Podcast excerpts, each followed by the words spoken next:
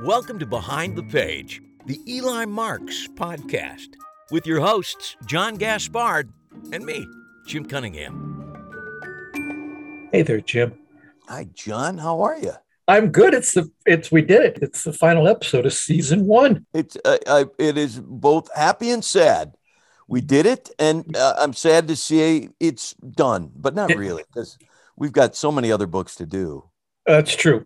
We'll be coming up on season two before you know it. We finished up The Ambitious Card, the last episode. We'll start The Bullet Catch when we begin season two. But for right now, as a special treat to round out the season, so we'd have exactly 24 episodes, because as we know, there are 12 months in a year and we come out twice a month. So do the math, 24 episodes. So for this final bonus episode. Why. I did not know.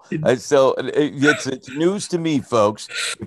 If you're scratching your head, you can join my club, because now I'm thrilled to know the reason behind this special episode. But yeah, that's great. Good. Yeah. I would just say if you had come to any of the meetings, you would know that. Meeting?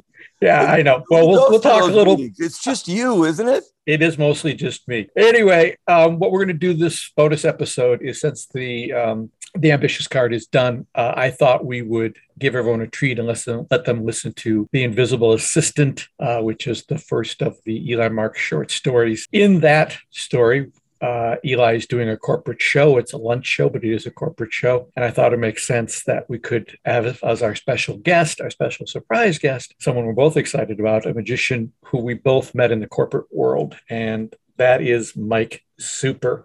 Not just a name. It's he is absolutely super, not just as a performer, but as a human being, as an ombudsman, if you will. His ability to connect to people pre, during, and post-show is unparalleled in my experience. I've never seen anything even close to the way Mike approaches stuff.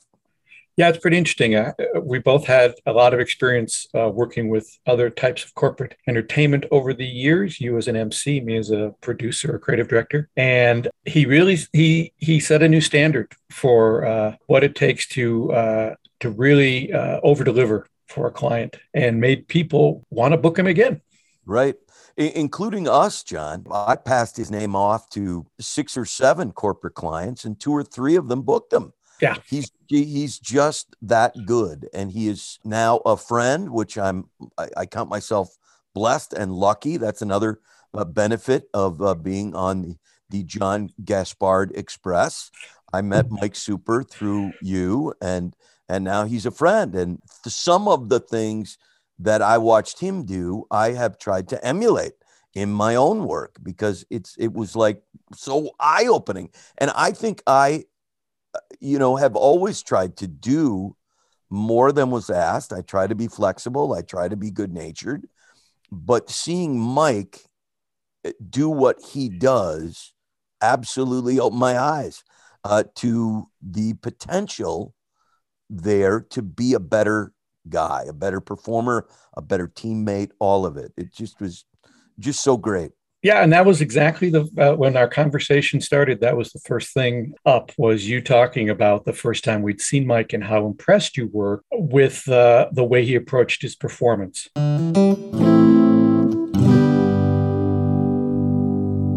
Mike, I remember the first time I saw you in a corporate setting. We were in Las Vegas. You did a 10-minute teaser before their dinner, then a 50-minute set that absolutely killed them. But what really kind of shocked me, because I had done several corporate gigs up to that point, was the amount of time you were willing to give the client after the event. You came out after the event was completely over, the awards were done, and you did about another hour of close-up card magic. And it was just for me, it was a real class in customer service and how to, really deal with a client over and above the expectation that they had for you. And in fact, if memory serves, they liked you so much, they brought you back. They next did. Year. So it was a back-to-backer. And I have to think that some of that customer care that you did an hour of magic after your show for people had something to do with that. What is that something you always do?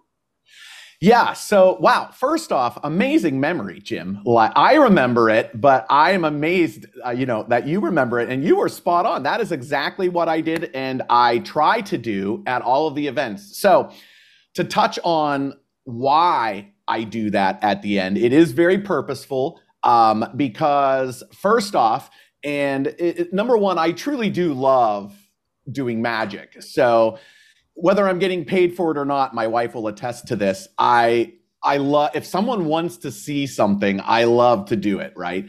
But in that event, I you know, humbly try to over deliver as much as I can with a corporate client.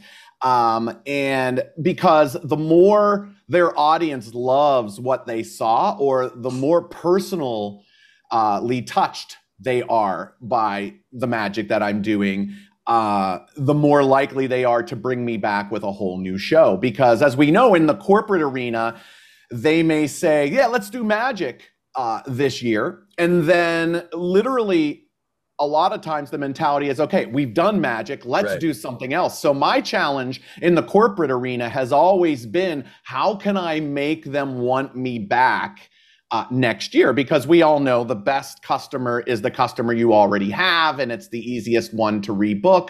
And sometimes, you know, it can be challenging to get them to realize we could do a whole nother show that feels totally different than the one we just did. So when I go out after, I love to meet the CEO, as many executives as I can, and even more importantly, if they have their wife or their family at the event. And sometimes the CEO, I'll meet them, I'll do, you know, a piece of magic for them that leaves them with a souvenir, right? That every time they show it, kind of the magic trick happens over again as they describe it. And usually they describe it better than I did it, which is great. I learned that from Michael Lamar in his books when I was really, really young, and have always done it. So then, as long as they want to see it, I love, they were breaking the event down around us, if you remember, right? All remember. Of the tech crew, the lights were coming down, and yet I'll still, if they want, if the audience wants to see it, I'll do it. And that is with the hope of people can, you know, being touched personally with the close-up magic. And they remember it, you know, they remember, hey, he did this and we didn't, that wasn't part of the contract. And I think anytime you have, whether it's, you know, you're in a grocery store or a restaurant, right? The waitress, if the waitress brings your kids cookies at the end at no charge, that leaves an impression. And that's kind of what I try to do.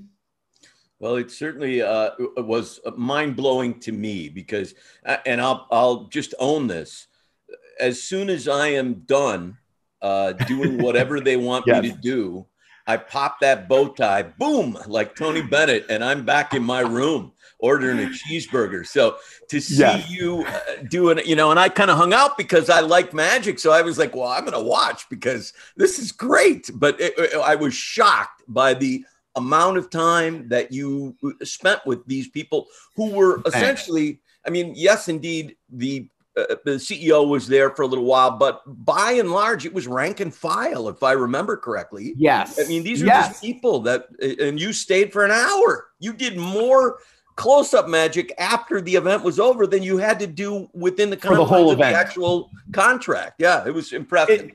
Yeah, and I am a people person too, right? And I am also, though, I can't, it's all kind of calculated in that could, believe it or not, even though it's sort of like, and we're not saying just the audience members, but there was no decision makers there. Right. So, but for that event, but I can't, Jim, I can't tell you and John how many times I have done that. And it could be, you know, a wife that didn't even want to come to the show that I'm doing close-up magic for. It was her husband's event that goes, you know what? I run a doctor's clinic in, you know, Minneapolis, and we we would like to have Mike at that event.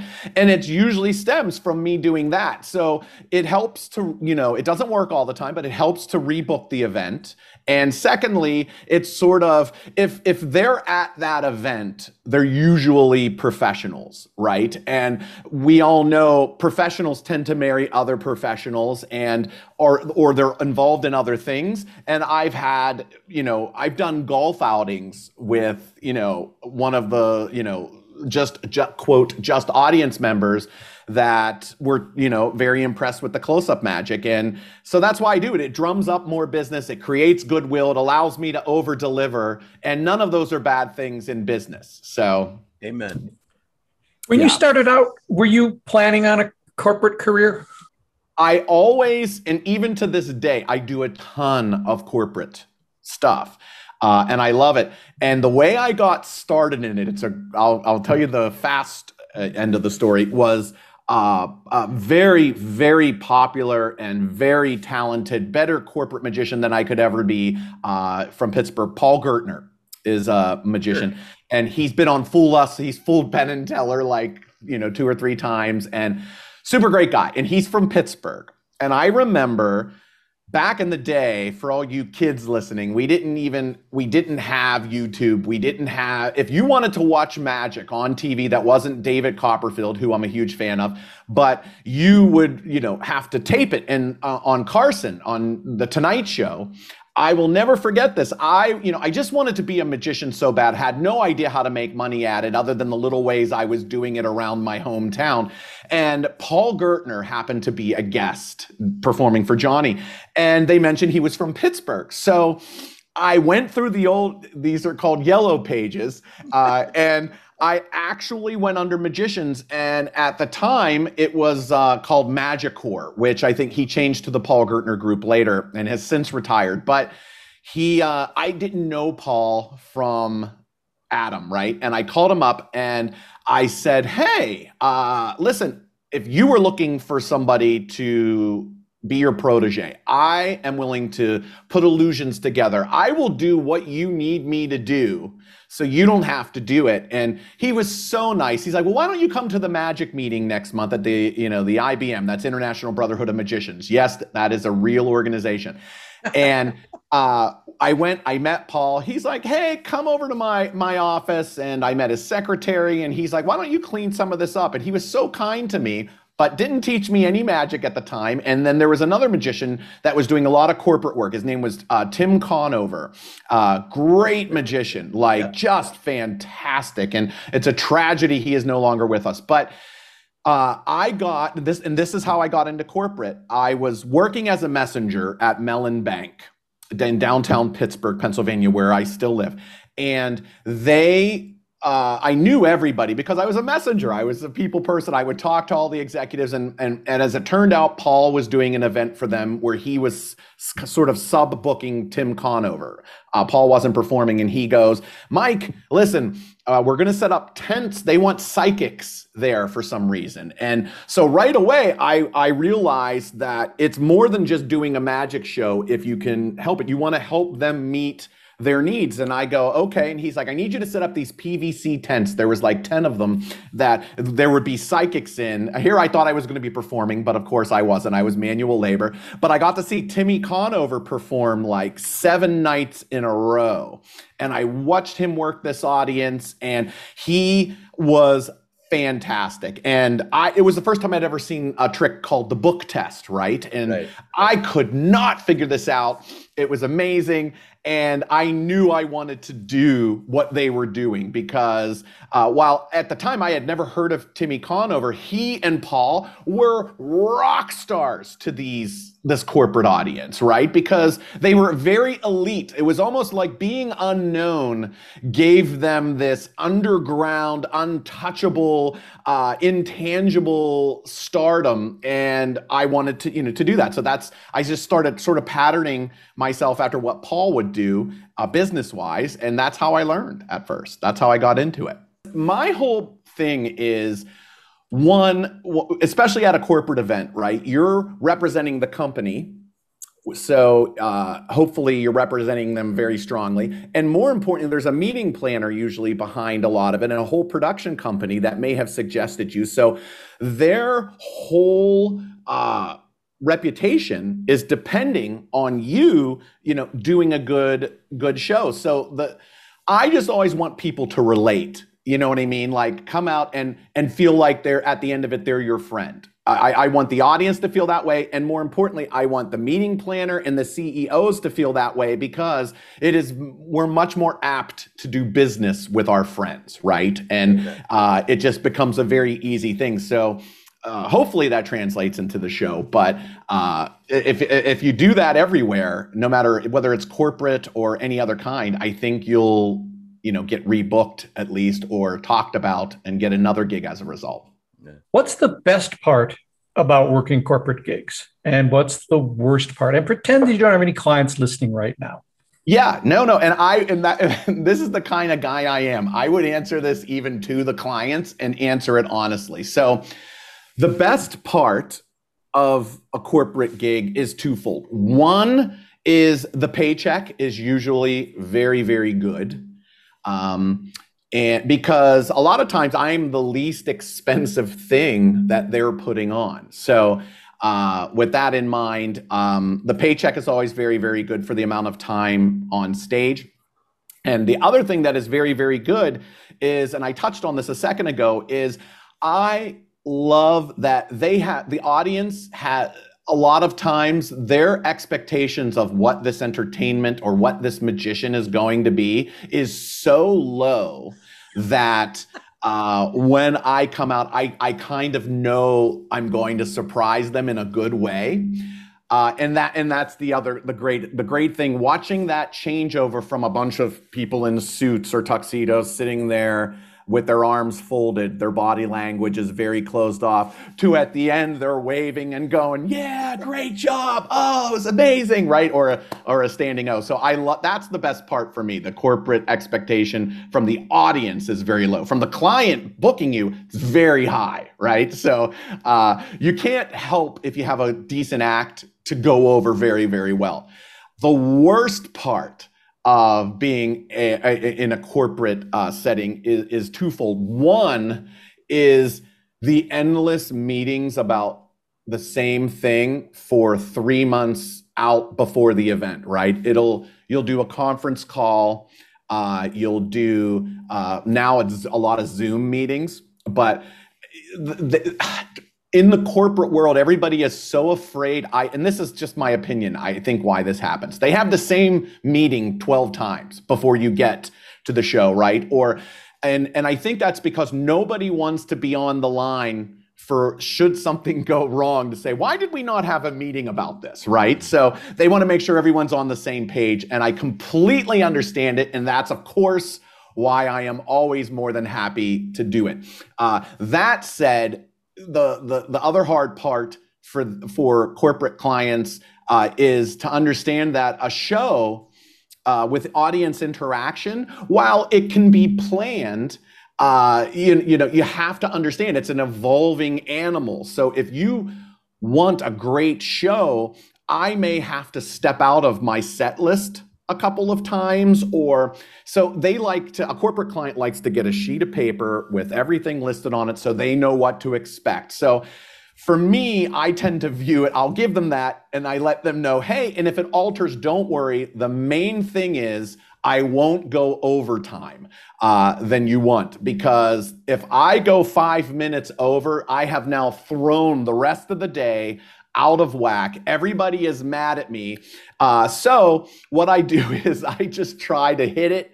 I hit the time perfectly, unless they say, no, it doesn't matter, Mike. And then I might do, an extra 5 or 10 minutes. But the hard part is just the constant meetings about the same thing. And I want to make them feel better. And I think until they see you and get a relationship with you, it's impossible to do that. So you just do your best. So that's the highs and the lows. But from the production end of it, I will say that all things being equal, a performer who is done on time is always preferred over one who doesn't seem to care about your agenda. And even all things not being equal, where you go, they were fantastic, but I don't trust them, as opposed to he's excellent and he's going to do exactly what we need. And he's more worried about it than we are. Right. Yes. And that is key, because what people don't realize in our entertainment field is you can really have, you should have zero ego going into these events, right? Because it is not about you. You're part of usually, a 3-day to 5-day event, right? And you're in, let's say you're doing an hour. You're an hour of 3 days. So when you go and do corporate magic, it's no longer, the Mike Super show, right? It's the client's show. And I'm just somehow trying to add to that. But you can't go in and go, I need this, because I like to go in and say, give me a 10-minute lighting check if we can, where we've made CEOs appear, right? Or, for instance, we did one event where all of the major executives wanted to do one trick that I had to teach them. It worked out great, but again, then I could say, okay, let's just do one rehearsal and give me 5 minutes with each one. But normally I try to have as small of a footprint as I can, because they'll design the stage for that event. People don't realize this. And if you can't fit into that, that's a huge problem. If you say, well, I have to have this, right? Because I have it at every other event. You can't be that way. You have to be flexible, be willing to change, and just make it work, to the best of your ability. And I think meeting planners and companies would rather that than you going, maybe your hour would be a better show if they had built the stage differently for something that you wanted. But in the end, it doesn't matter. All that matters is you make it work with them as easily as possible, because like you said, you on your back end, you have way more stuff to worry about. So, but that took 30 years to learn. Yes. I remember being a kid, I was maybe like 21 doing a corporate event, and I shipped, I think it was something 52 road cases to Iowa for this event. And they wanted to kill me because this was not a very nice ballroom. So there was no place to put 52 cases. It was in the back in the kitchen. And I learned very quickly, it's not necessarily about how much you ship at is value as to what you can, how easy you can make it for them. That's the value. So do you choose, how do you choose the effects that you do for a corporate show, knowing all of the, I can't work blue, I can't, all of that kind of stuff. How do you choose the effects you're going to do? Yeah. Well, for a corporate event, it'll start with, I do two types. One is where I'm coming in with just my show, right? And at that point, I'll take just parts from my theater show. Luckily, I made the choice a long time ago. I wanted to be able to work for families, for Disney and corporate. And so the good news is everything I do fits pretty much. I can take one routine out of my theater show and throw it in a corporate arena, and it's fine. But what I like to do is, if they're asking, sometimes they want a lead in to the show, like I said, like making somebody levitate or making someone appear, right? Like I ended up using my corporate appearance on Ellen, with Ellen, right? Because she had a bad back, and can't lay down and hide or anything like that. And it's the same problem with a CEO you're making appear, because he's in a $10,000 suit or tuxedo that can't get wrinkled, right? So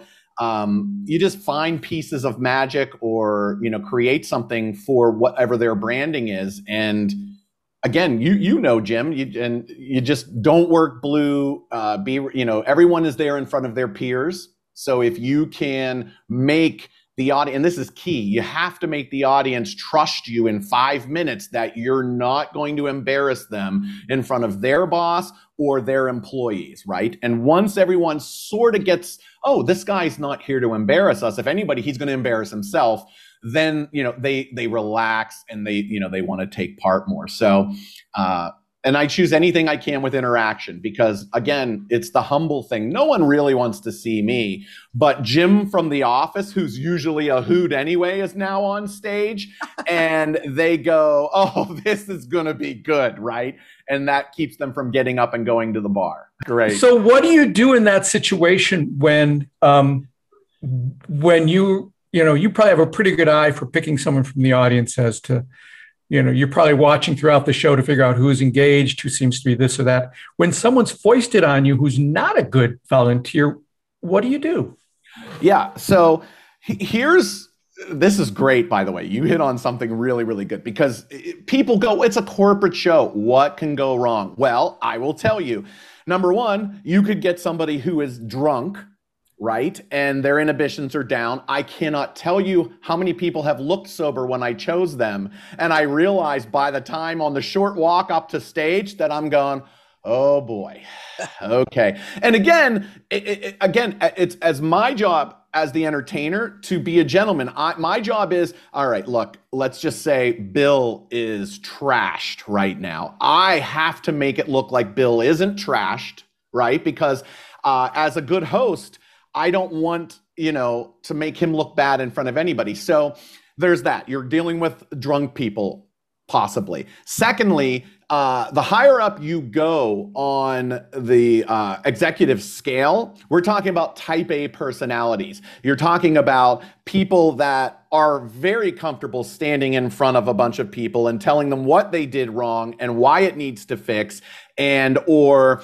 has sort of this byplay that they don't want to give that up because they're used to being in charge. So that type A personality, you have to also learn to deal with. So, and then there's like the clown that is a combination of both. Nothing's worse than a type A personality that is drunk.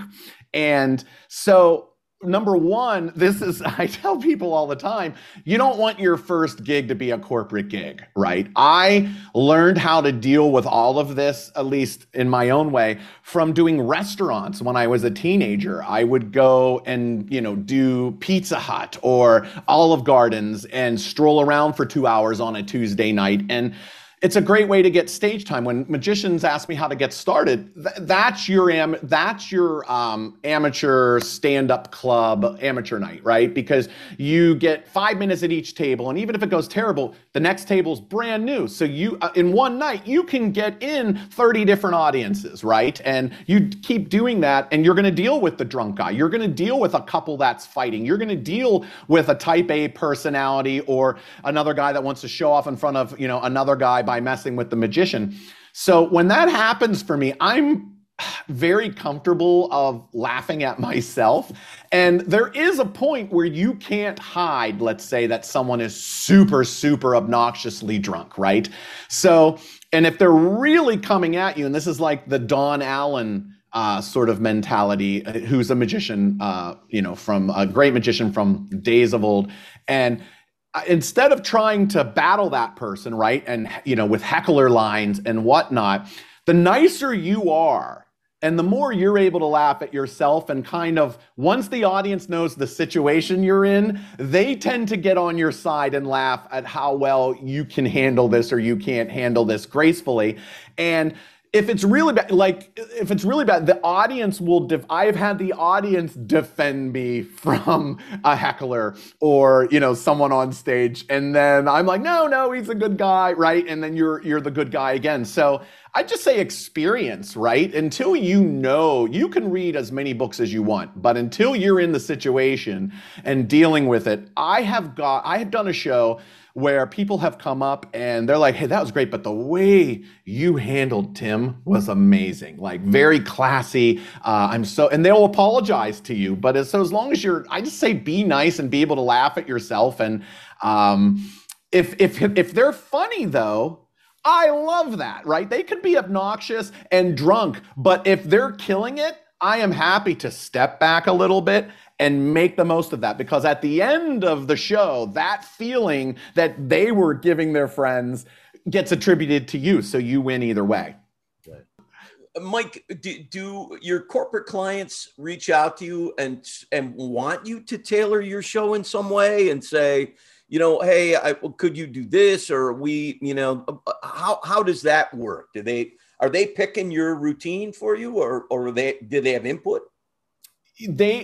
First off, they always have input. And if the first thing I'll do with any corporate client is I'll ask, what is the event? How, you know, your standard questions, how many people are going to be there? Has nothing to do with my pricing structure, because my pricing structure, those that are booking me, it's pretty set. Like, they already know it. The reason I'm asking it is because I want to see what I can pitch to them. Again, they don't know what they want, right? It's the old Steve Jobs line. A lot, people don't know what they want until you show them, right? So I usually focus it in two parts. One is to get them booked. So you want to show, how long do you want? We can do that.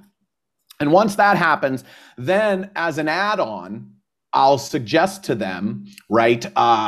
You know, if you'd like, do you have a theme? Do you want some scripting? And that will go one of two ways. One way will go, nope, listen, we just want it to be fun for everybody. It's the end of the year, holiday party. We want them to just have fun. No scripting necessary. Okay, great. And so that kind of will stop it there. Then there's the other half that go, well, what do you mean by scripting? And I go, well, do you have a theme this year? And they'll say, we do actually. Go on, you know, maybe it's, and I'm making this up, right? Maybe it's, you know, going above and beyond, or raising our standards. And I'll go back and I'll take that. And I learned this. This is just from being exposed to great guys like Paul Gertner, who was a master at, you could give him any trick and he could not only make it corporate and entertaining, but include a branded message. I was always amazed. And he would send me I used to work for Sherwin-Williams at the International Builders Home Show. Basically, you know, they supply paint. How can you make any trick work with paint, right? And he would write it all for me. Like, and I would just go, Paul, you are unbelievable. He could take a rope trick, make it fit paint. He could take a gambling trick, make it fit paint. And that's kind of how I learned to do it myself. I would watch, you know, and learn what Paul would do. So when they say scripting, I'll go, let me just write up a quick little thing for you and give me your theme this year. And then I'll give that to them and they'll say, okay, oh, that's good. That wouldn't be bad, because for me, I always tell them I'm not the informational guy, so to speak. I can drop in 4 or 5 bits of information and that the people will walk away with, instead of like a ton of information that no one's ever going to remember. So that's what I always suggest. And one of those might be, do you want the CEO to appear, right? If it's special for them, they'll go, is there anything with the CEO? He loves it. We want him or her involved. Okay. I go, well, what have you done in the past with her? We've done this, this, and this. And one was the female CEO rappelled in from the ceiling. So that was where I was like, okay, well, that was quite an entrance. Wonder, though, this year if we do an entrance where she appears from shadows. And then I'll send them the clip I did on Ellen, you know, and they'll go, yes. Or you have to really think about how to rebrand things. And then, of course, for that extra work, you get rewarded with, you know, an additional add-on for the show. So they usually don't suggest it, I suggest it. And if they are at all interested, I'll give them plenty to choose from.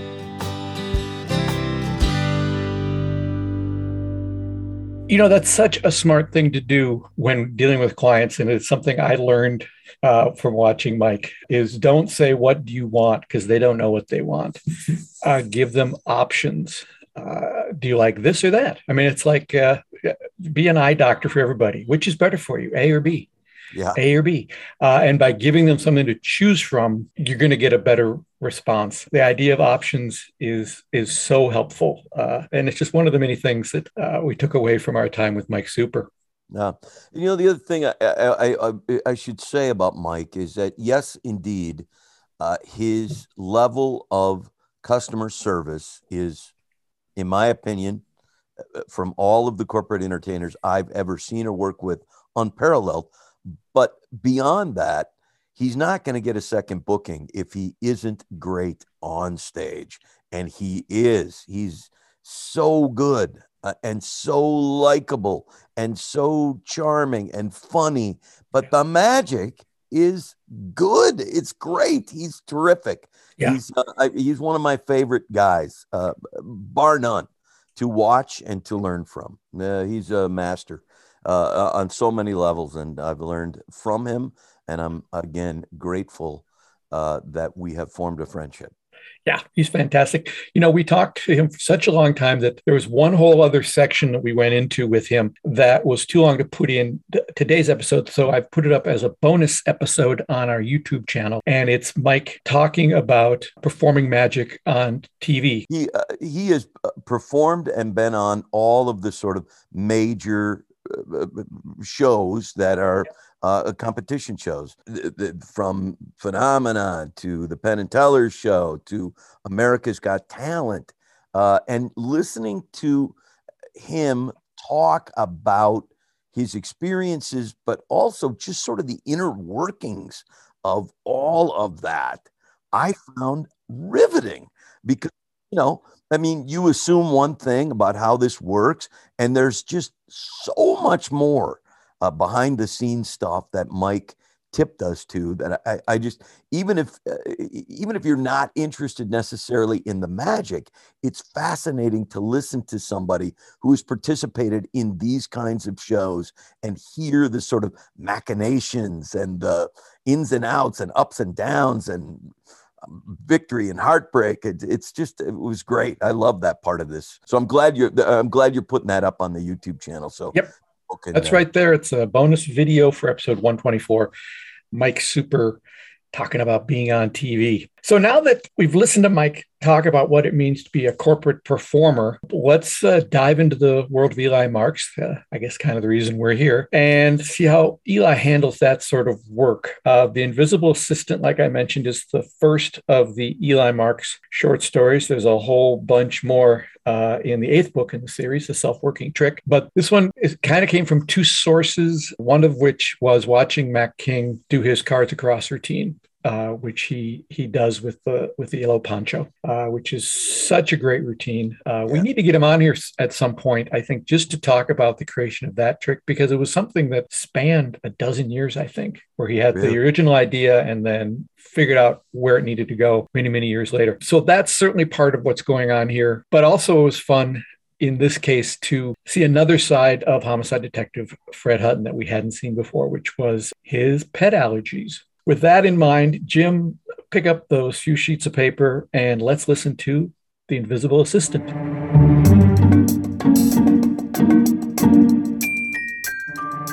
The Invisible Assistant, an Eli Marks short mystery.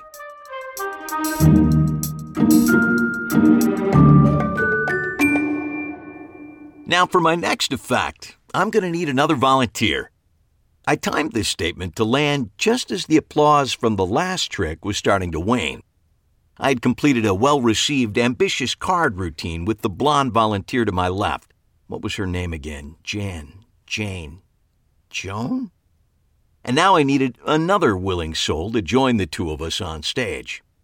You know, just to ensure that I haven't prearranged any of this, let's make the selection of the next volunteer more, I don't know, random, I said casually, as if I didn't say that same phrase in the exact same way in every show. We'll let chance decide who will join the two of us here on stage, I continued, neatly sidestepping the need to remember the blonde's name. I'm going to toss this into the crowd, I said, picking up the bowling ball that I had made magically appear earlier in the act. And whoever catches it... Laughter drowned out the rest of the sentence, as it always did, which was convenient because I didn't actually have an ending for the sentence. I dropped the heavy ball to the stage and reached into my bag, pulling out a bright orange Nerf ball. You know, after the unfortunate incident that happened at the last show, let's try this instead. Heads up! I tossed the Nerf ball into the center of the crowd, and a hand shot up and grabbed it in midair. Terrific, I said, squinting, trying to see past the bright stage lights, which were positioned low and directly in my eyes. That was often the case when doing a corporate show in a low-ceilinged hotel ballroom. Now, you toss it somewhere else in the room. The ball sailed through the room again and was snatched out of the air by another hand. Great. Now to really make it random, why don't you toss it one more time? The ball sailed across the room, flying over all the folks finishing their identical chicken lunches, and headed straight toward a couple who had taken a standing room-only spot on the far wall. Fortunately, the man had great timing, reaching out and snatching the ball out of the air before it could hit the woman in the face. With the stage lights in my eyes, this was all a squinty tableau, but I sensed that the man wasn't enthusiastic about being the final catcher in this selection process. Coaxing would be required. "Impressive catch, sir," I said, stepping to the edge of the stage. "Come on up and give us a hand, will you?"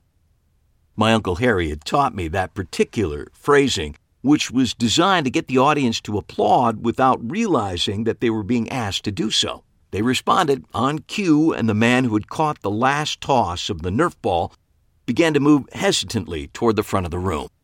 In my new position at the lip of the stage, I was finally able to get a look at him as well as the woman he was standing with, although it took me a moment longer than it should have to recognize her. It was my ex-wife. And the guy with the great timing, who was trudging slowly toward the stage, was her relatively new husband. "And what is your name?" I asked as he stepped onto the stage. He glared at me because he knew damn well I knew his name. But this was a show, after all, and I had to keep things moving. "Fred," he growled. "Fred!" I repeated, with more pep than was really required. I traditionally always referred to him by his full name and title, Homicide Detective Fred Hutton, but I'd have to set that annoying habit aside for the time being. "Fred, please step to my right, and Joan," I turned to the blonde. "Melissa," she corrected. "Melissa, of course, if you'd stand here on my left." I had done this routine maybe 1,000 times, but the sudden surprise addition of my ex-wife's husband on stage, not to mention my ex-wife in the audience, had scrambled the routine in my head. I don't know if you folks can feel it out there, but there's a real chemistry between these two volunteers, I lied. In reality, there could not have been less chemistry on stage, as witnessed by the two stiffs flanking me. I soldiered on. To demonstrate the connection, I propose we perform a short experiment using some playing cards and these two powerfully attractive personalities. The flat response this elicited from both volunteers actually produced a collective chuckle from the crowd. With that, I launched into my cards across routine, counting 3 cards into Melissa's outstretched hand and then 7 cards into the hand that Homicide Detective Fred Hutton had reluctantly put forward. I caught his eye as I finished counting the 7th card, and the icy stare he gave me told me exactly how much he was enjoying his time on stage. "To recap," I continued, doing my best to remember where I was in the routine and where I needed to go, I placed 3 cards in Melissa's hands and 7 cards in Fred's hands. I nearly used his full name and title, but caught myself at the last second. Now, with the help of my invisible assistant, we will demonstrate the powerful attraction between these two happy volunteers. This produced another ripple of laughter from the crowd. I plowed forward using Homicide Detective Fred Hutton's stone face to great comic effect as I completed each phase of the trick, calling on the help of the invisible assistant at each key point. First, when he counted the cards, Homicide Detective Fred Hutton found that he had 8 cards. He counted again and found that he now held 9 cards. At the same time, the blonde stack of cards diminished from 3 to 2 and then to 1. The routine came to an end with all 10 cards in Fred's hand and only 1 card in the blonde's. That card, of course, was her selected and signed card from the earlier ambitious card routine. The audience gave the performance a better response than it really deserved, and for a brief moment, I considered ending the show right there. but I could hear my Uncle Harry's voice in the back of my head admonishing me for considering ending the act with volunteers still on stage. "The final applause should be for you and you alone," he would have said. "No magician worth his salt wants to share a standing ovation with a volunteer." Although such an ovation seemed unlikely, I ushered the two volunteers off the stage, persuading the audience to give them another well-deserved round of applause. I then moved right into the classic magical snowstorm effect, which I, and virtually every other magician in the world, used as my finale when a big finish was required. I triggered my iPod with the remote switch in my pocket, and suddenly the room was filled with Nat King Cole singing "Walking in a Winter Wonderland" as a snowstorm appeared in my hands and blew out onto the first three rows.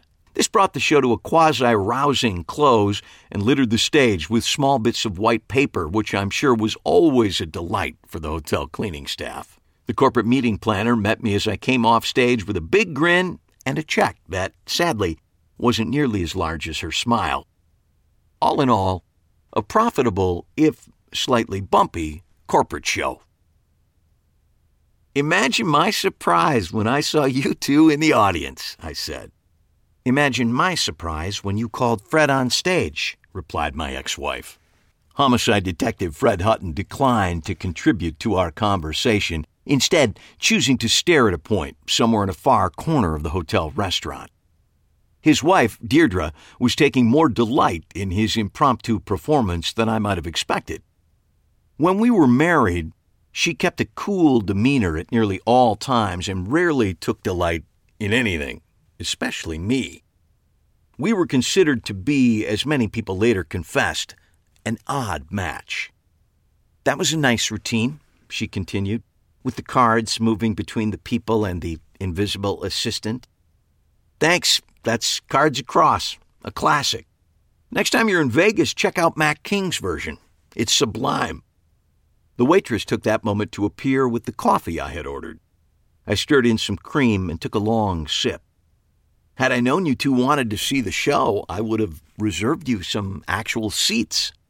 It was something of a spur-of-the-moment decision to come see you."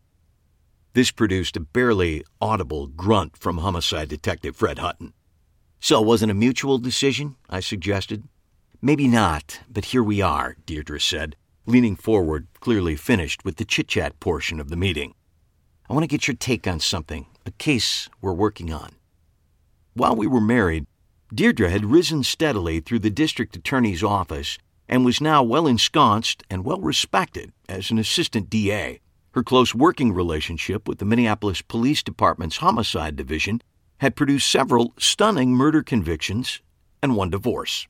This last occurrence was due primarily to her too-close working relationship with Homicide Detective Fred Hutton, although I'm sure that somewhere, somehow, she blamed me. "You've read about the Josiah Manning murder-suicide?" she asked. I nodded and took another sip of coffee. "I heard about it in passing," I said, "but I don't know any of the details." "But you know who Josiah Manning was?" I shrugged. "He was a big anti-death penalty, anti-suicide guy, right?" "The biggest." "And he killed someone in the opposition?" "Not just someone. He basically killed the opposition. Harley Keller, the leader of what people had come to call the pro-death movement." "Because he believed in suicide?" "More than believed. Harley Keller was a true zealot. He was the suicide poster child." "They have that? Weird." Although my alleged quip drew only a scowl from Deirdre, I thought I detected the faintest hint of a smile on Homicide Detective Fred Hutton's lips. Then it was gone as quickly as it had appeared. "So let me get this straight. The anti-suicide guy who believed fervently in the sanctity of life murdered the pro-suicide guy. Then, to top it all off, he killed himself?" "That's what the police believe," Deirdre said, throwing a sidelong glance at her husband. He did not return it.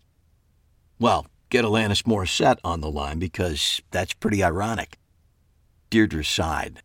"Eli, do you have any cultural references that are less than 20 years old?" I was tempted to dazzle her with a Nipsey Russell-style poem on the topic, but thought better of it. So your opinion differs from that of the homicide department. On several key points, yes, she said, as she began to dig through her purse. Which is why I wanted to talk to you. Why I wanted both of us to talk to you, she added. On occasion, you've offered a unique perspective that I think could be useful in this instance. I believe the phrase you used when we were married was, you have a bizarre way of looking at things. Yes, she said, leaving it at that. She pulled an iPad from the depths of her purse. I want you to look at this. She opened the cover, clicking and swiping until she found what she was looking for. This is about 4 years old, and it is just one of many, many similar videos. She hit a play button and handed me the iPad. I tilted it so that homicide detective Fred Hutton could see as well, but he waved me away. I've seen it, he said, crossing his arms and slouching back into his chair, setting his gaze once again on an invisible point across the room. The sound of an argument pulled my attention back to the iPad. Actually, it wasn't technically an argument, as only one person was talking, or more accurately, shouting. That's Harley Keller, Deirdre pointed out as I looked at the man on the screen. He was gaunt and pale, a crew cut consisting of wisps of white hair covering his large, bony head. His eyes, which burned at someone off camera, were sharp, steely blue. He was shouting, ranting, really, so vehemently that small specks of white spittle were visible around his lips and on his chin.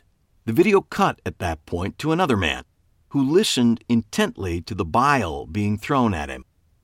Like Harley, he appeared to be in his early 60s, but there was a calmness and a warmth to him that made him seem younger. Josiah Manning, I suggested, beating Deirdre to the punch. She nodded, and I turned back to the screen. The show they were appearing on wasn't the Charlie Rose Show, but they certainly could have been sued by Charlie's people.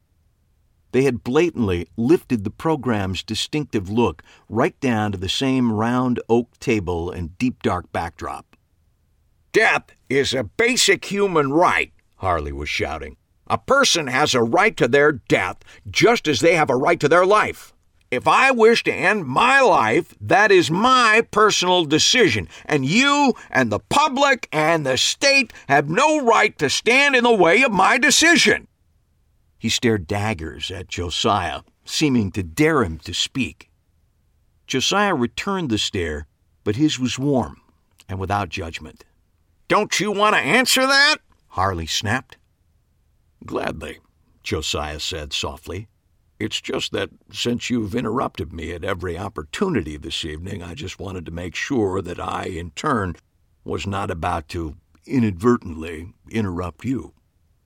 Harley sat back and spread his hands open before him, giving the floor to Josiah.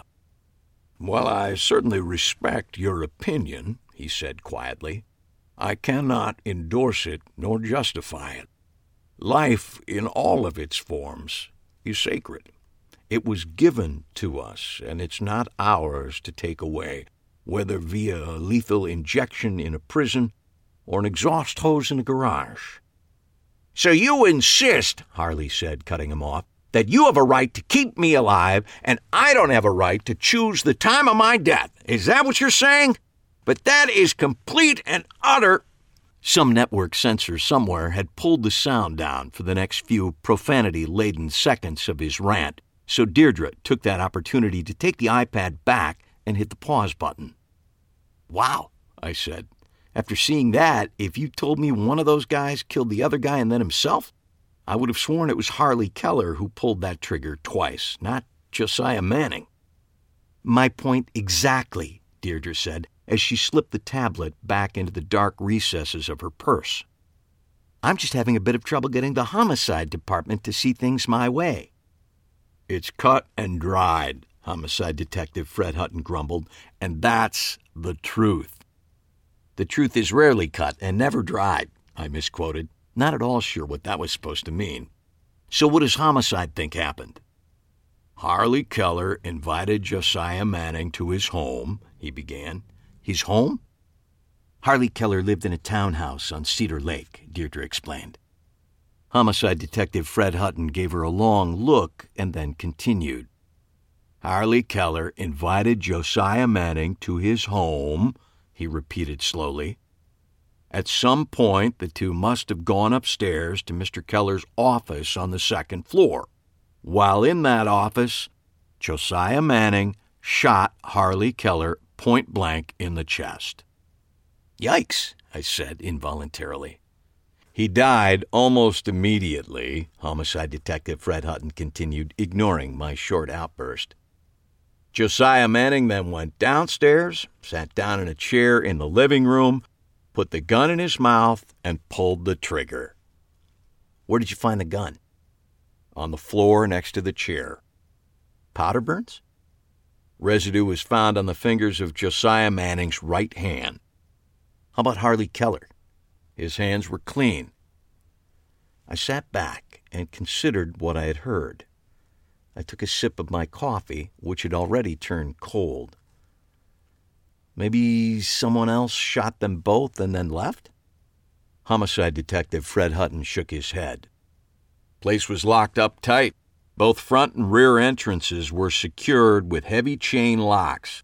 All windows locked from the inside. Responding officers had to break down the front door after neighbors reported gunshots. Suicide note? He shook his head. I took another sip of coffee and then turned to Deirdre. And you think it happened some other way? Yes, she said. What's odd about this, I said, as a new thought began to dawn on me, is that in reality, there were 3 deaths that night. This produced curious looks from both of them. How do you figure? Deirdre asked. I counted them out on my fingers for emphasis. Harley Keller and Josiah Manning both died, I said, but so too did Josiah Manning's reputation. I mean, the method of his death will now always overshadow his life's work. The anti-suicide guy will now always be known as the guy who killed himself, and Harley Keller certainly had the motive to put that reputation to rest. I finished the rest of my coffee. Can we go look at the crime scene? I said as I stood up. Deirdre was already on her feet. I thought you'd never ask. You know how sometimes you can tell when a couple is arguing even when you can't hear them? I mean, just by their body language? That was the sense I got as I followed the happy couple across town to the Cedar Lake neighborhood. From my vantage point in the front seat of my car, I could see them talking in the front seat of theirs, and from where I sat, it did not look like a happy conversation. For some odd reason, that made me sad, because I figured if she had to leave me, the very least she could do would try to be happy with the guy she left me for. I mean, otherwise, what was the point?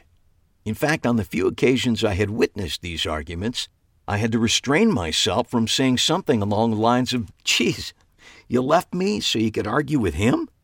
You could have skipped the divorce and continued arguing with me." But I wisely never said that, at least not so far.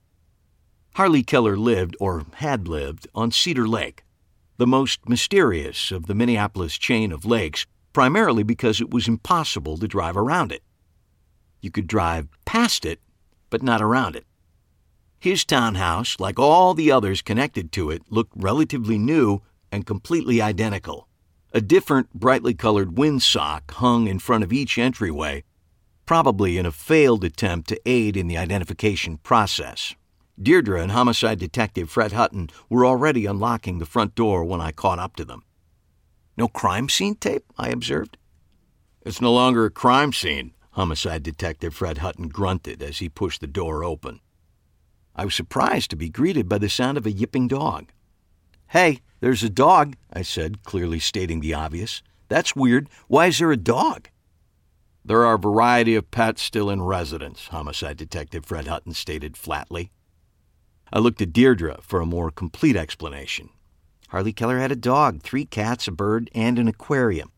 We were going to turn them all over to animal control, but the next of kin requested against that, she said. She gestured toward the identical doorway to our right. The lady next door stops in several times a day to take care of them. His next of kin are coming to town at the end of the week to handle the estate. That's quite a menagerie, I said, especially for a pro-death kind of guy like Harley Keller. Yes, it is, Homicide Detective Fred Hutton said with what sounded like a sigh. This was followed immediately by something that sounded like a sneeze, and then another, and another. Fred's allergic to cats. And dogs, Deirdre said by way of explanation. At that moment, a small mutt of a dog came racing toward us, yelping happily. Because Homicide Detective Fred Hutton was the only one of us allergic to animals, the dog naturally went right for him. He dropped a slimy, spit-covered rubber ball at the detective's feet. Homicide Detective Fred Hutton gave the ball a disgruntled kick as he pulled out a handkerchief to catch his next sneeze. The handkerchief arrived a millisecond too late. As the dog chased after the errant ball, a large tabby cat arrived and began to wend its way around Homicide Detective Fred Hutton's ankles. The cat was soon joined by another cat, this one small and black. Then the dog returned with the ball, and the next phase of sneezing began. "Can we proceed?" Homicide Detective Fred Hutton pleaded between sneezes. "By all means," I agreed. "Give me the nickel tour." "Sure.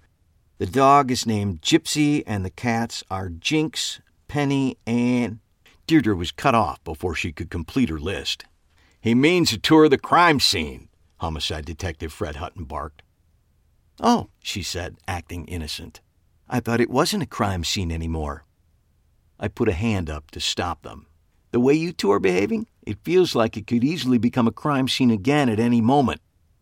Could we just stick to the facts of the case?" While her husband blew his nose, Deirdre pointed out the chair where Josiah Manning had allegedly shot himself.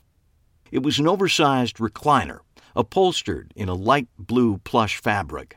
A large bloodstain covered the chair's headrest. On a hunch, I tugged on each armrest. They opened, revealing a storage chamber within each arm. Both chambers were not only empty, but spotless. Deirdre pointed out the place on the floor where he had dropped the gun. I gestured toward the chair, and she nodded her permission. I slowly sat in the recliner, taking care not to lean back on the headrest. The blood had long since dried, but human nature dictated that I keep my distance, and so I did. I mimed the motions of putting a gun in my mouth and pulling the trigger. My arm dropped to the side. I looked down to see if my imaginary gun had landed in the spot Deirdre had indicated. To my mind's eye, it was a direct hit. She then headed toward the stairway. I followed, and once he was able to disentangle himself from his animal friends, Homicide Detective Fred Hutton trailed behind us. We passed an impressively huge fish tank built into one wall. The fish swam aimlessly back and forth, looking exotic and colorful. I glanced at the tank and then back to the sniffling mess behind me. "You allergic to fish, too?" I asked, trying to hide how much I was enjoying the question. "With my luck, yes," he said as another sneeze arrived. We followed Deirdre up the stairs, with both cats doing their best to get under Homicide Detective Fred Hutton's feet as he blearily navigated the stairs. Harley Keller's office was a large room at the top of the staircase. A computer sat atop an IKEA-style desk with matching bookcases lining one wall. Photos of Harley with notables lined the other wall. The rest of the room consisted of a series of cat beds, a dog bed, and various carpeted structures designed to provide an indoor cat with the climbing experience they were being denied by being forced to live inside. To prove that thesis, a cat I hadn't yet seen was resting atop the highest structure in the room. Homicide Detective Fred Hutton stood in the doorway and sneezed. As if responding to this call, Gypsy had returned and dropped the spit-covered ball at the detective's feet. Once he realized that the human had no desire to play with him, the dog sniffed at the ball and then marched over to his rag-filled dog bed, circling the bed 3 times before finally settling in. I looked down at a large dark brown bloodstain in the center of the room, which had soaked into the cream-colored plush carpeting. Based on the position of the body and the blood splatter, it appears that Harley was shot right here, Deirdre said, pointing to where the body had fallen. So, I said, trying to work out the chronology, Harley and Josiah came up here. Josiah shoots Harley in the chest. He falls there, I said, indicating the blood stain. Josiah then marches downstairs and shoots himself in the head. That's the police version, yes, she said. I stooped down. From where I was standing, I could see down the stairs into the living room. However, the recliner where Josiah had shot himself was not in view. I turned to Deirdre. And what's your theory? That Harley shot Josiah and then shot himself? That makes more sense to me. Even though the facts clearly do not support that supposition? Homicide Detective Fred Hutton's voice was a little ragged from the sneezing, but his attitude came through loud and clear. I think if you insist on looking at only some of the facts, you can easily reach the wrong conclusion. I recognized Deirdre's tone, and my stomach tightened in what could only be called a Pavlovian response. I crossed the room and sat at the desk, trying to gather my thoughts while the happy couple continued to squabble. I did my best to block out their bickering while I sorted through the elements of the puzzle. I knew from past experience that if Deirdre was insisting about a point this vehemently, there was likely something behind it, and it was worth pursuing. She was adamant that something wasn't quite right in what we were seeing. She didn't believe that Josiah shot Harley and then himself. And given what little I knew about the two men, I was inclined to agree. However, if Harley merely wanted Josiah dead, he could have just shot him, and then, if he was so inclined, he could have shot himself. But instead, he felt the need to kill Josiah's reputation as well. But how? I thought about all the methods I knew to get an object from one side of the stage to the other, all the ways I had learned to take something off a person without them knowing it, and the more useful art of putting something on them without tipping them off. I thought about mirrors and stooges and dual realities and other forms of misdirection. I thought about my act from that afternoon. And then a glimmer of an idea began to take hold in the back of my head, but it was having trouble making itself heard above the din in the room. "Could you two please knock it off?" I finally said, saying it much louder than I had intended. My volume and tone produced the desired effect, and they both stopped in mid-argument. "I can't hear myself think," I added, at a much lower level. I got up and saw they were each looking at me like contrite children. I moved to the center of the room. "So, this is where Harley was standing when he was shot." Deirdre nodded, double-checked it with Homicide Detective Fred Hutton, and then nodded again. "Is it possible that someone could use a handgun like the one used in this case and shoot themselves in the chest? I mean, hold their arm out, point the gun at their own chest, and shoot themselves?" I demonstrated what I meant, stretching out my arm and turning my hand back toward my chest. Deirdre started to answer, but Homicide Detective Fred Hutton beat her to it. "Yes, but a bullet to the heart would produce nearly instant death," he said. "There would be no time to get the gun downstairs, not to mention the powder burns on the hand," he added. Deirdre held up a hand for him to stop talking. He didn't look like he wanted to, but a sudden sneeze shifted his attention away from me and back to his handkerchief. Deirdre jumped on this pause.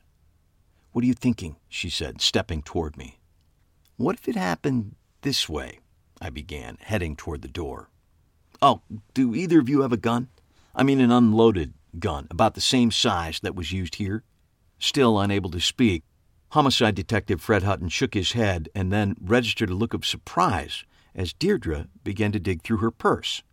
A moment later, she produced a small handgun. "I checked it out of the armory this morning," she said by way of explanation, "in case we needed to reenact anything. Don't worry, it's not loaded." "Great," I said, taking the gun from her, surprised at its heft. It was a little heavy, but not too heavy for what I had in mind. "Also, do you have any gloves, like the ones you use when sifting through evidence?" Deirdre nodded at Homicide Detective Fred Hutton, who glared back at her. There was a short, tense standoff, and then he acquiesced. He put his handkerchief in one pocket and then pulled a pair of thin latex gloves out of the other. He handed them to me, and I pulled one onto my right hand as I sprinted out of the room and down the stairs. I ducked into the kitchen for a moment, and the couple had made it to the base of the stairs by the time I returned. "Okay," I said, beginning my impromptu presentation. "Let's try this scenario on for size.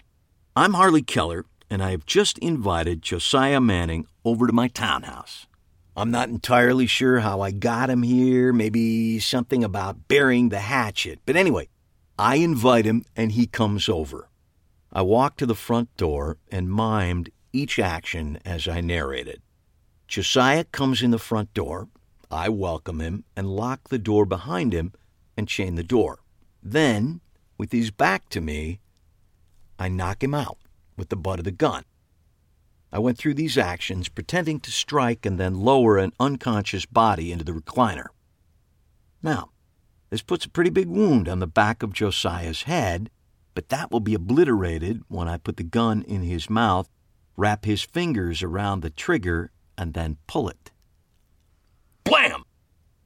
My impression of the sound of the gun was loud enough to make Deirdre jump.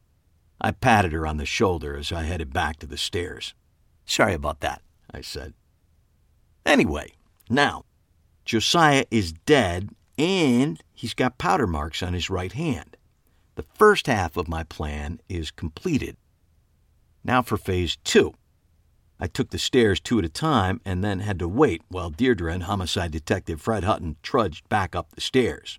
Once again, the cats did their best to trip him up. I waited patiently for them to arrive and then waited a few more seconds for another quick round of sneezing. "Okay, so now it's Harley's turn," I said, stretching my right arm as far in front of me as I could and pointing the gun back toward my chest. I shoot myself point blank in the heart, drop the gun, and die a few seconds later.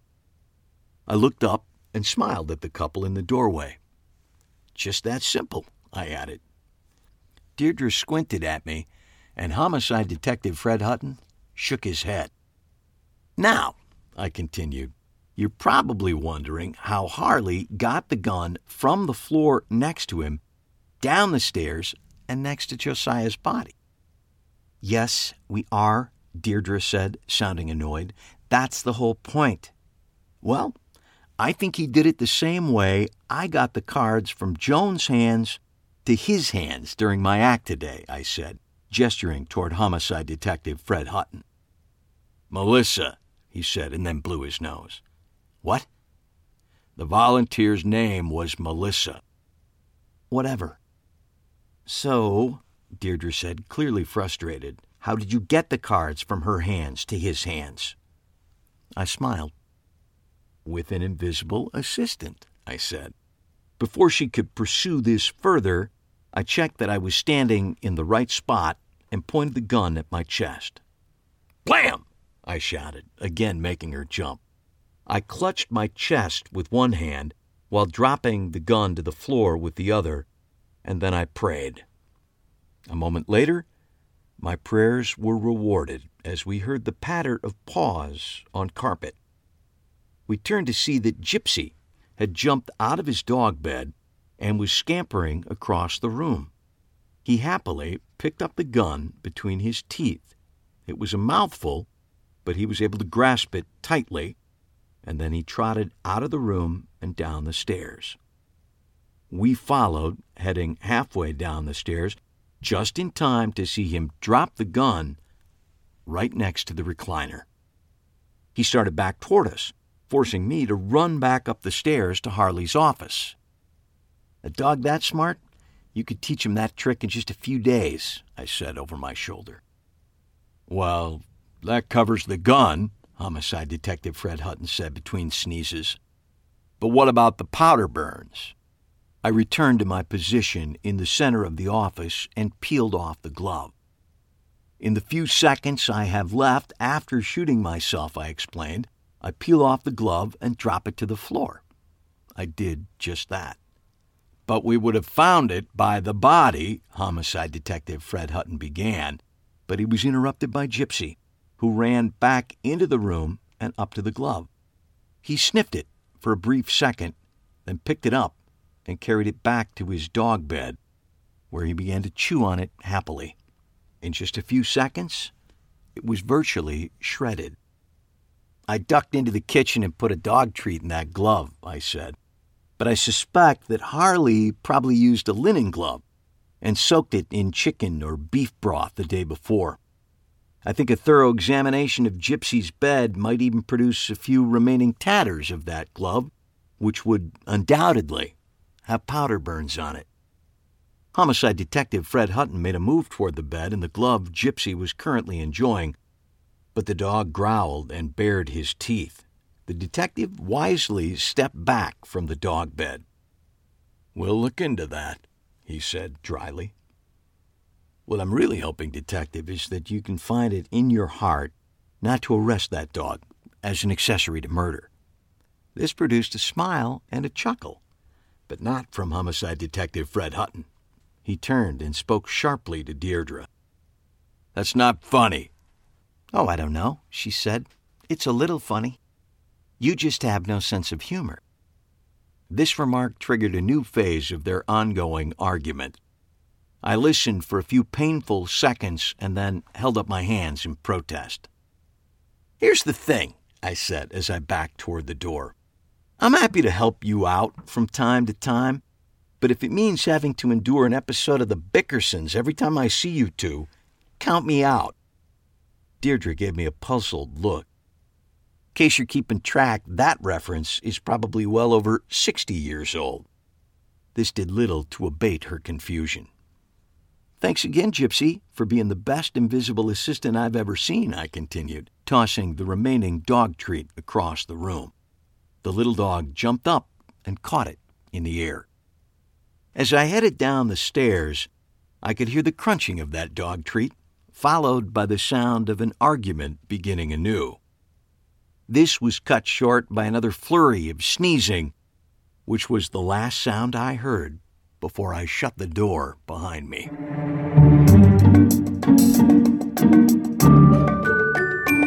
All right.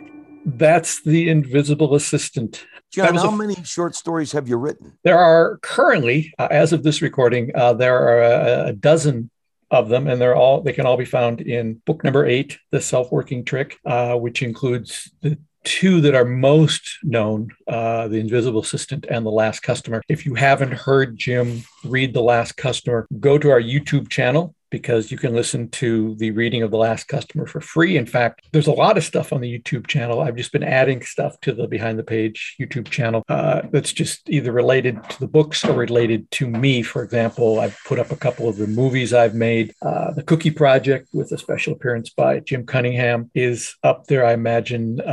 Pretty soon we'll get them all up there. So if you're just looking for fun stuff to look through, there's a lot of bonus stuff and weird things on our YouTube channel.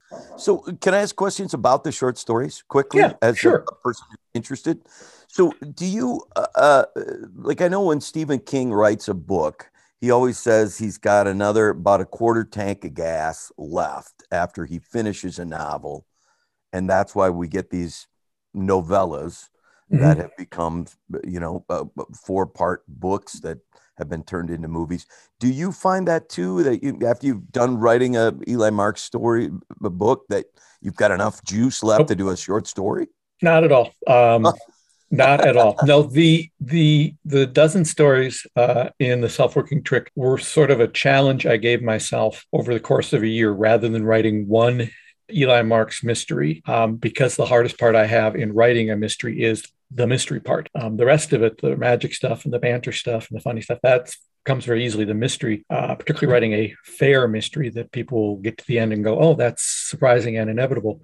That's the hardest part. So rather than spend a year writing a novel, I spent a year writing 10 short mysteries. Just to try it out. And those were all assembled with the two existing ones into The Self-Working Trick. So you wrote one of these short stories a month, essentially? Yeah, sort of-ish. Yeah. Fascinating. Thank you. Now, that really wraps up season one, but let's spend just a moment talking about season two. We've recorded a bunch of interviews for season two. We still have a bunch more to record, but it's looking to be a very interesting, eclectic season. It'll be The Bullet Catch, which is the second book in the series, and it is one of my favorites. It is, for those of you who are into this sort of thing, it pays homage to Raymond Chandler's The Long Goodbye, sort of to the movie, but mostly to the novel. And once you get to the end of The Bullet Catch, if you've read The Long Goodbye, you'll go, oh, I see what he did there. Yeah, that is sort of like The Long Goodbye. So we will listen to that over the course of 24 episodes. But we've also got some great guests coming up who tie into either things in the book or general themes in the story. Or one of the things we like exploring are people who started out doing magic when they were younger and then sort of drifted into something else, but still love magic. We have a few people who are going to talk about that over the season. Some great guests coming up. Joshua J, Stan Allen. Yeah. Who else? David Parr. Yeah, Kayla Drescher's going to come. Harrison Greenbaum, who made me laugh from beginning to end of that interview. Who else you got on the list? Kayla Drescher, Jonathan Leavitt, who we love. Darren Armstrong, who was so great to talk about his career, but then he also will have a little bonus with him talking about his experience on Fool Us, because his experience, I think, was different than almost anyone else who's been on that show. And John's just a great magician who I've watched for years and years. We got Ryan Kane, who's going to talk about stock lines. Pat Hazel, who you may not know as a magician, but who has actually pretty good magic chops and did it for years and years and years as a stand-up comedian who did magic and who's gone on now to become a writer and producer. And we talked to some old friends too, some people we get a chance to, don't wait to talk to David Riegel. Yep. Steve Cohen will be back. Yes, and some more guests that I'm still working on, but it's going to be a really, really good season. Particularly the first person we're going to talk to, which is sort of might seem like a left turn because it's Dennis Palumbo, who is a mystery writer and a psychotherapist who also co-wrote one of our favorite movies. My Favorite Year. Yeah, great film. I think I'm going to watch that tonight. Yeah, it holds up really, really well. But what we brought Dennis on to talk about was throughout The Bullet Catch, Eli is dealing with panic attacks and a phobia. And since Dennis is, a mystery writer and a psychotherapist, I thought it'd be fun to chat about his perspective on that. And it was. He's a fascinating, funny, interesting guy. If you haven't read any of his books or short stories, I recommend them. I was inspired for The Self-Working Trick book of short stories from his because they are so nicely crafted. So that'll be coming up real soon, season 2, episode 1. And although we can't prove it, I come from a long line of Palumbos, and at some point, somewhere, we have the same blood coursing through our veins. I'm positive of it. Yeah. Although I can't prove it, and I'm probably wrong, but it was nice to talk to a fellow Italian.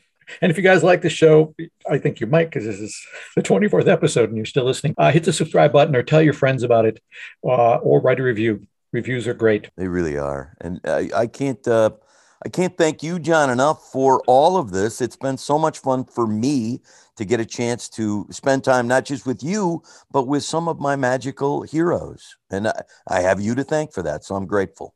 Well, I have you to thank for giving me the idea to do the Eli Marks series to begin with. So mutual thanks back and forth. Again, check out our YouTube channel for all kinds of bonus fun stuff there. If you're looking for movies to watch, we had a couple of those up as well as a lot of other fun stuff. Anyway, that's it for us now. We will see you on the other side when we hit season 2. Thanks, everybody. Hey, thanks for listening, everybody. This has been Behind the Page, the Eli Marks podcast, with your hosts, John Gaspard and Jim Cunningham. Produced by Albertsbridge Books at Grass Lake Studios. Find this podcast and all the books in the Eli Marks series at EliMarksMysteries.com. That's EliMarks Mysteries.com. And thanks for listening.